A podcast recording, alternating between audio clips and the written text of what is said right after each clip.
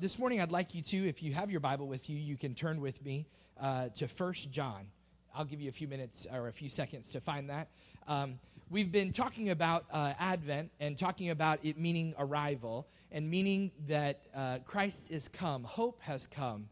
And that's really what the season of Christmas and the season of Advent is all about, is for us looking forward with expectation uh, to the Christ child and knowing that he is no longer a child. Amen. He's no longer on this earth. He's no longer on a cross. He's no longer in a tomb, but he is seated, the Bible says, at the right hand of the Father forever. In fact, it says that he is interceding on your behalf. He's the go between that we've always needed. So, we've talked about the gifts of hope and the gifts of joy, and those are really important gifts. And this week, I want us to talk about the gift of love the truth is is that God is love. It's not just something that he has, that he possesses, it's something that he is. In fact, the Bible says that God is love. He's not just loving or kind, but he is the definition of love. It's his character, it's his nature, it's his behavior towards us is loving. And so this is the absolute truth about God that he is love, not that just he possesses love, but he is love. And in 1 John chapter 4, when we read that in a few minutes, what we're going to do is we're going to look at the scripture there that says that since God is love, and since he loved us first, we love him back, and we are to love others as well. And this is a fitting thing to talk about in this season.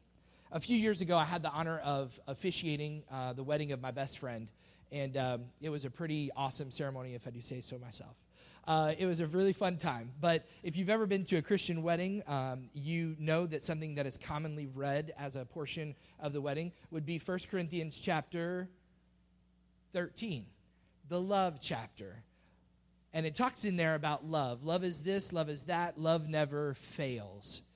But did you know that there's a place in Scripture where the word love appears more times than in that chapter?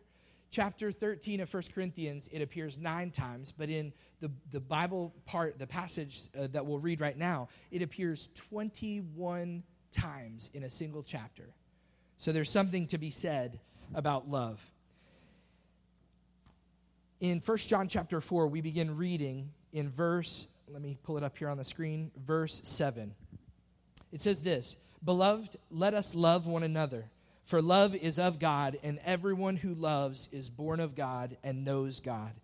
He who does not love does not know God, for God is love. In this, the love of God was manifested toward us, that God has sent his only begotten Son into the world that we might live through him. In this is love, not that we loved God, but that he loved us and sent his Son to be the propitiation for our sins. Beloved, if God so loved us, we also ought to love one another. Just for definition's sake, I'll make sure that you understand that word propitiation means full payment.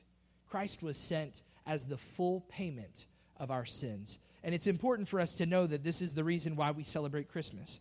John, who wrote the, uh, the books or the letters of 1st and 2nd and 3rd John, as well as the book of Revelation, um, and some most say he wrote the Gospel of John as well.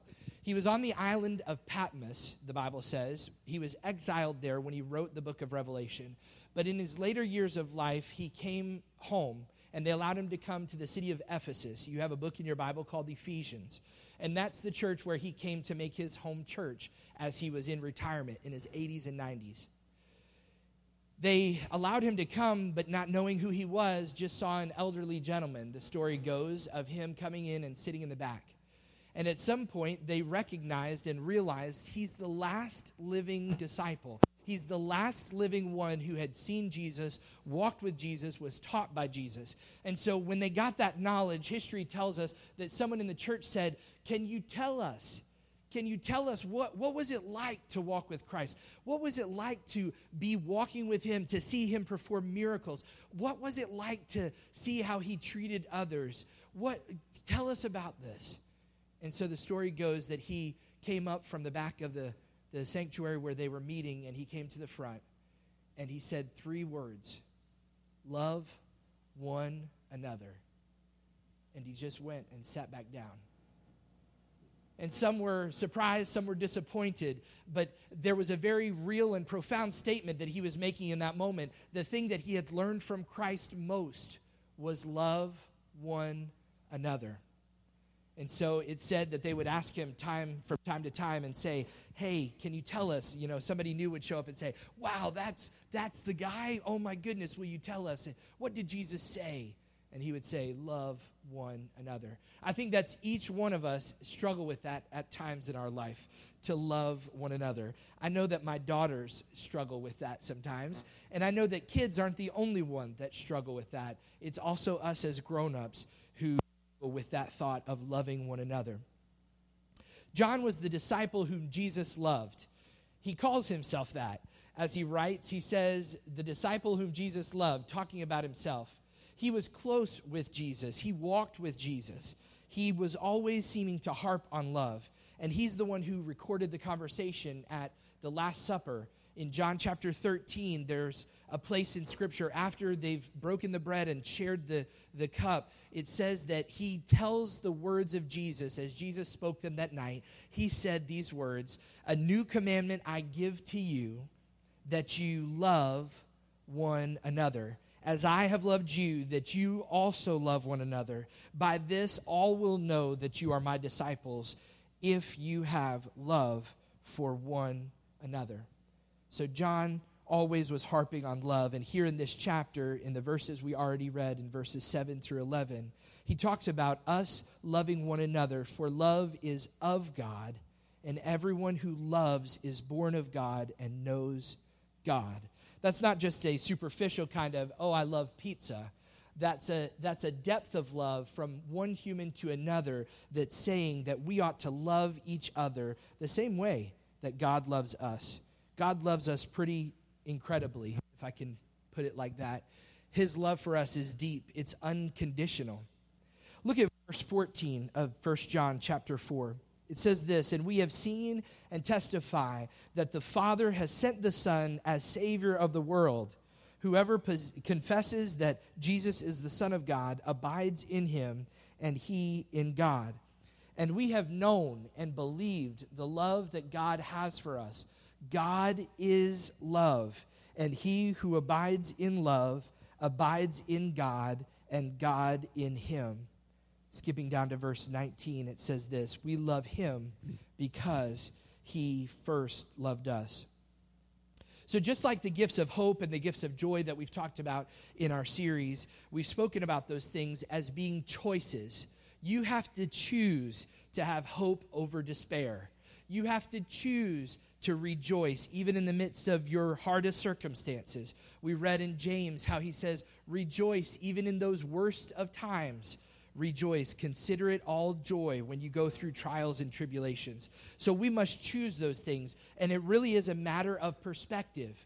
We've got to choose joy and choose hope. And the same is true of love. We must choose love. Love is no different, it's a choice we don't understand this. I, I, don't think that we understand this the way that we ought. And if we do, we don't practice it enough. We don't understand because our understanding of love comes from worldly influences. It comes from Hollywood. It comes from different impressions that we get in our culture. All of these different ideas that we get about love. But what we really need to look at is how God loved us so that we can love others accordingly in Hollywood, you could say that their vision of love or their version of love is misguided, it's misleading, it's misaligned according to Scripture. It's not the right representation of love. I was in GameStop the other day uh, picking up a gift card, and um, I was standing there, and I had Madeline with me. And the guy at the counter tells the woman at the counter who's buying the, the game for her son, who's a teenager, standing next to her he says, Ma'am, I just want to tell you this game is rated E. I'm obligated, uh, not E, M. I'm obligated to tell you that it, it's rated M for mature for every possible reason. There is violence, there's blood, there's gore, there's rape, there's sex. There, and he begins to list it, and I'm like, grabbing my child, like, oh dear goodness. And she said, How much is it? Oh, 55.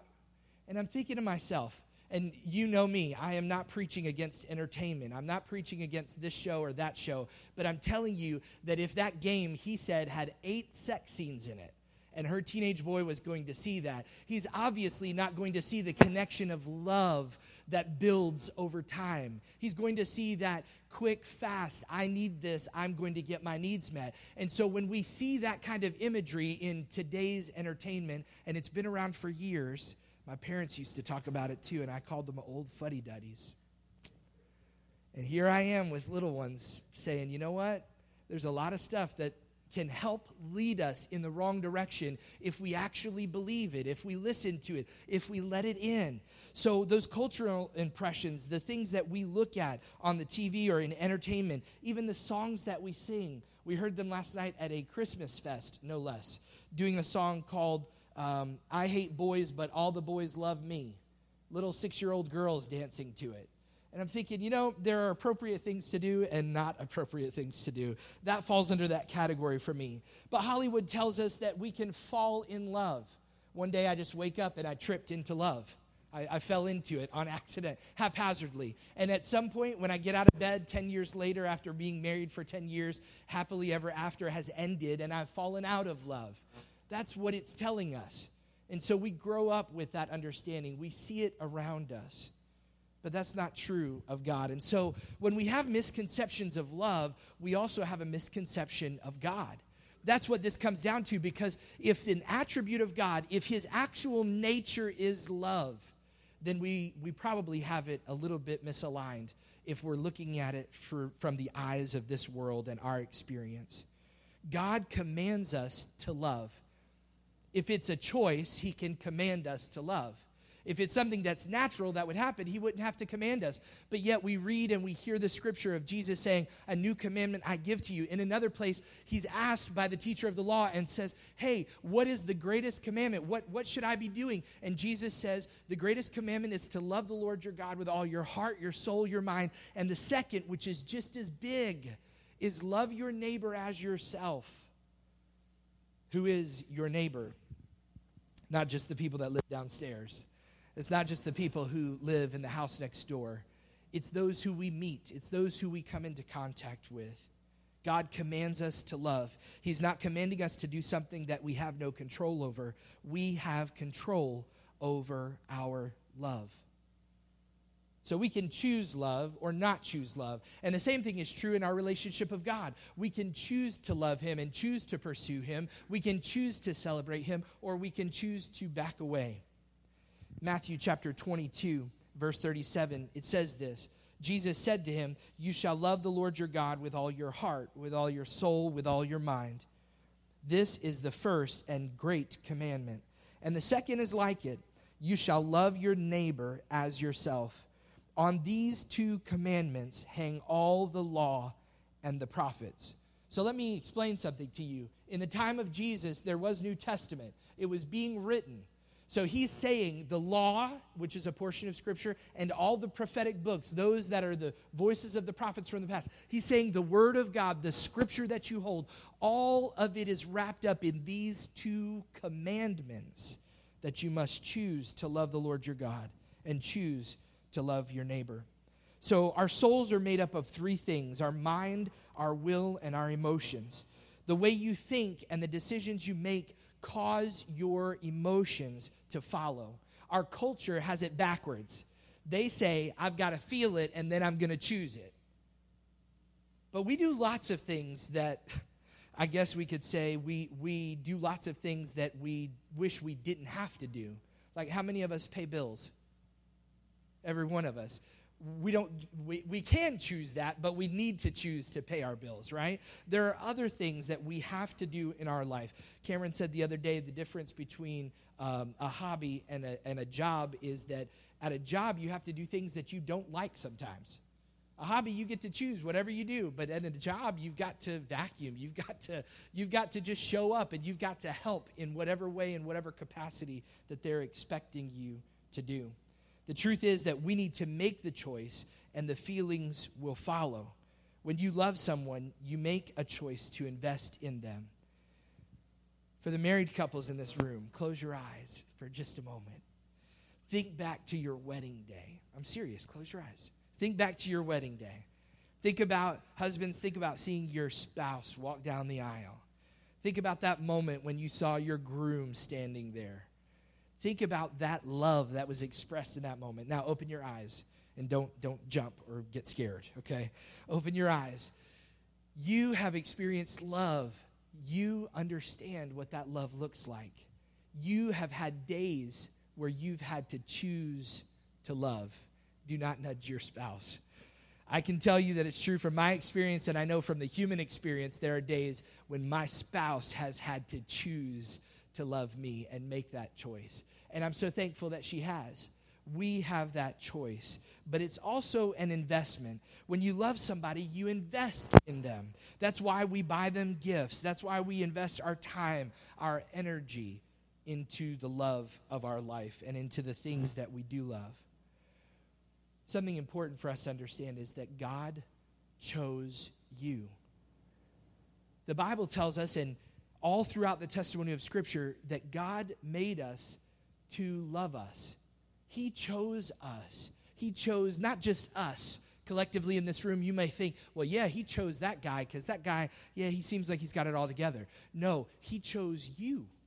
He chose each and every one of us, regardless of the garbage or the baggage that we bring, regardless of the despair that we've felt, regardless of the hopelessness that we've had, regardless of the sins that we've committed.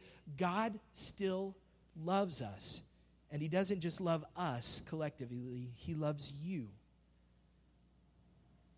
He doesn't change His mind about this if he was able to change his mind about this, and he's, he's not changing his mind about this, he says he's not a man that he would flip flop and go back and forth.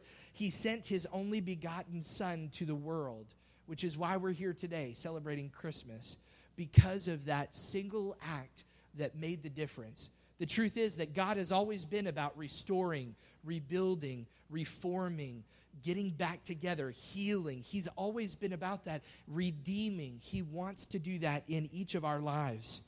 But He loves you with all of His heart, no matter what, and forever and always. Think about that for just a moment that God loves you no matter what. No matter what you've done, no matter what you will do, God loves you. He loves you forever and always. His love will not change for you. And here's something that all of us need to know we cannot make Him love us more by doing the right thing, by paying our tithes, or by serving in the church, or by whatever it may be that we think, we can't actually make God love us more. That's awesome. but here's the other part this is the flip side. We can't make him love us less. And I don't think that we get that. I don't think that I live according to the truth of God's word, that his promise is sure, that he loves me unconditionally. That's pretty powerful when you think about the birth of Christ and you think about the significance that God risked it all to send part of himself to the earth, to be born like us, one of us, to be able to live a life that was sinless, to die on a cross, and to rise from the dead. He did that all risking it, knowing that some of us, in fact, many in the world, have not chosen him. But he still loves them. He still loves you. so he doesn't change his mind about this. I've been talking to Madeline and to Brighton about this recently.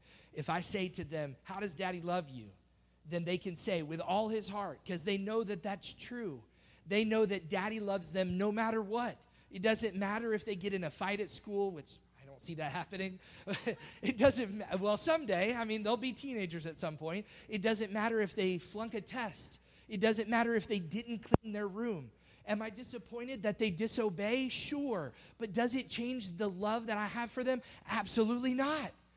So when we have that same image in our own hearts, I, I sure hope you treat your kids like you love them no matter what.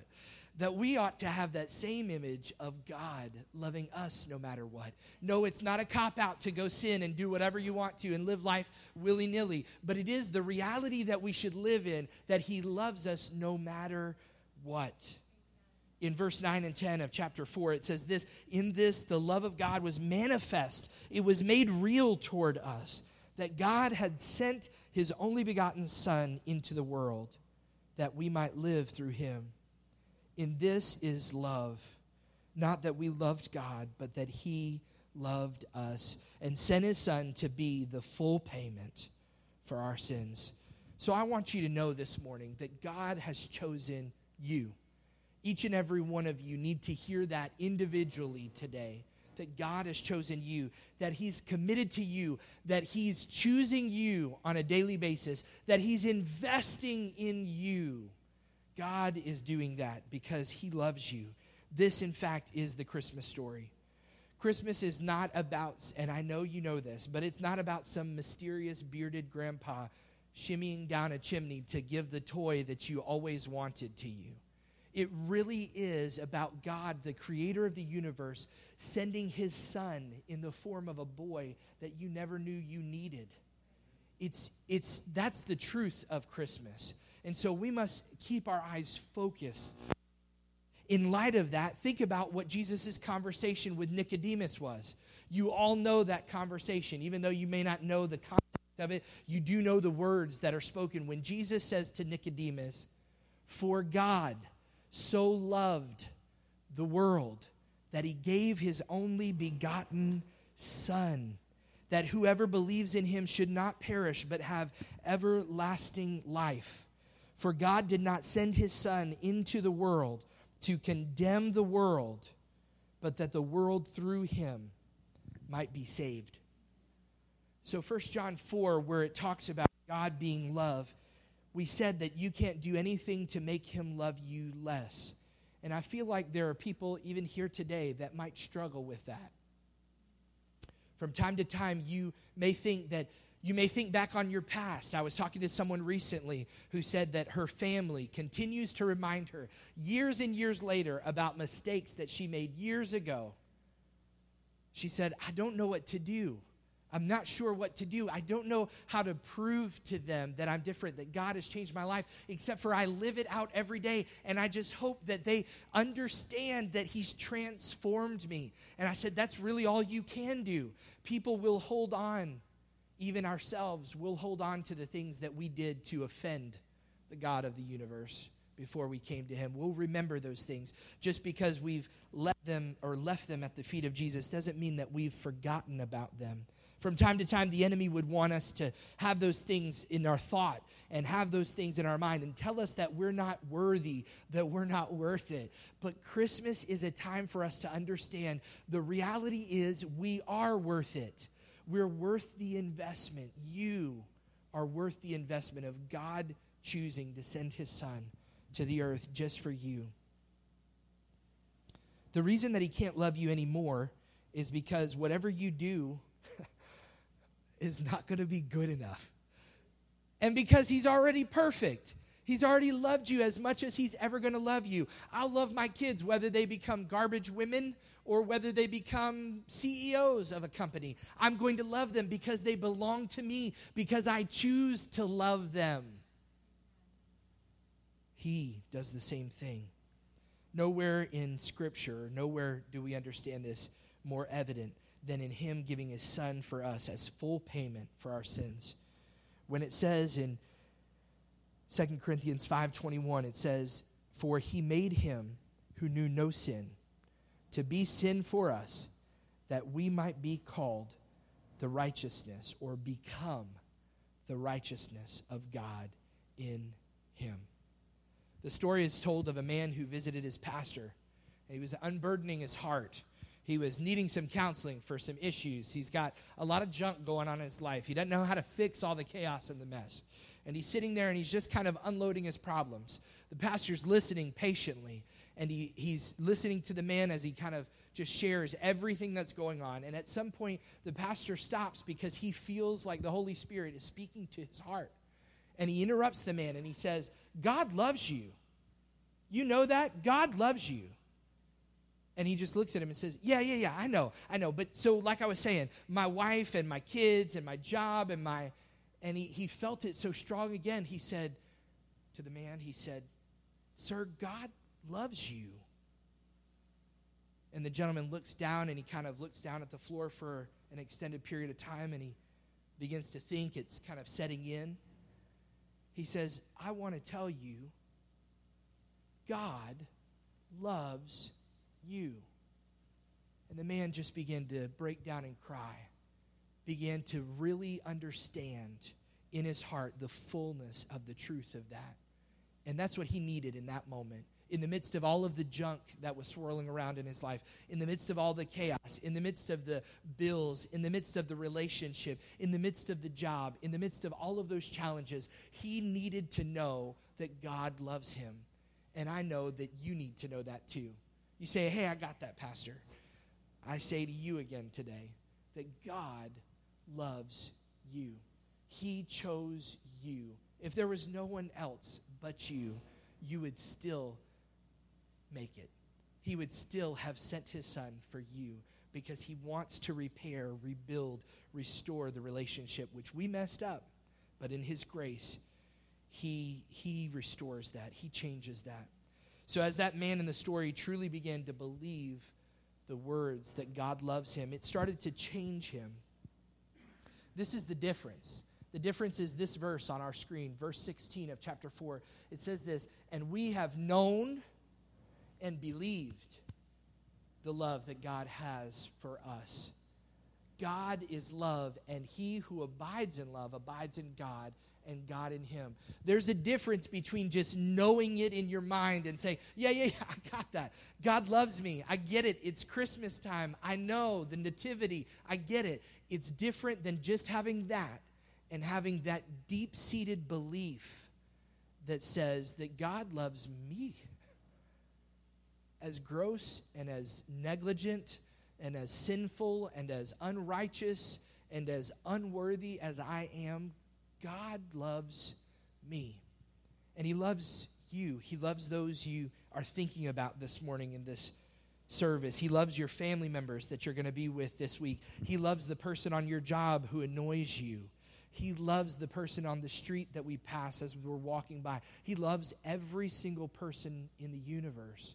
That's powerful. Do we really believe that God loves us in the deepest parts of us. If we do, it changes the way that we view the world around us. Because if we no longer have this misconception of love, then we no longer have this misconception of God that, yes, He does love us. He loves us for who we are because we're His. Does He want to change us? Absolutely. Does He want us to be better? Yes. Does He want us to be healthy? Yes. Does He want us to stay stuck in our sin? No. He wants to help us in this life if we'll just reach out our hand and say yes. That's what it requires our willingness. It'll change the way that we view the world around us. It'll change the way that we think. It'll change the way that we live. It'll change the way that we treat others when we truly get this concept that God loves me and He loves the other person on the side of that relationship, the conversation, the challenge, whatever it may be.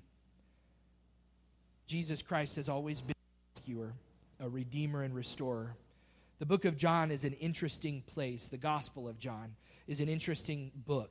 I love the way that it talks about what Jesus' words were. It has these statements like no other book in the Bible, where it says that Jesus said, I am. So he says eight of these throughout the book of John. And I, I want to share them with you this morning because I want you to know who it is that loves you. He is the way, the truth, and the life. He is the light of the world. He is the bread of life. Other versions would say the bread of heaven. It's, a, it's a, an image for us to remember how God provided for the Israelites with manna from heaven. Jesus is the bread that came to us, it's the bread of life. He is the door that we enter into. There is no other door to get to heaven. There is no other religion. It is very exclusive. I had to try to explain the word elite to Madeline the other day. And I said, well, special. And I said, no, it's more than that. And then I started talking about the fact that we are elite. Those who love God are elite. Those, those are a special people, a special people. So he's the door, he's the one that we go through to get to heaven. He is the vine, the Bible says in the book of John, and we are the branches. We must abide in him so that he can abide in us. He is the good shepherd. I've been in need of a good shepherd in my life, and Jesus fits the bill. He is not only the baby that was born in the manger, but he is calling himself in the book of John the resurrection and the life. Because he died and because he lives again, I can do the same thing through his power and through his grace. I can live again in him. He is Christ. He's no longer the baby in the manger, he is the only begotten of the Father. Just as important as all of these statements are, that one statement we started with God is love.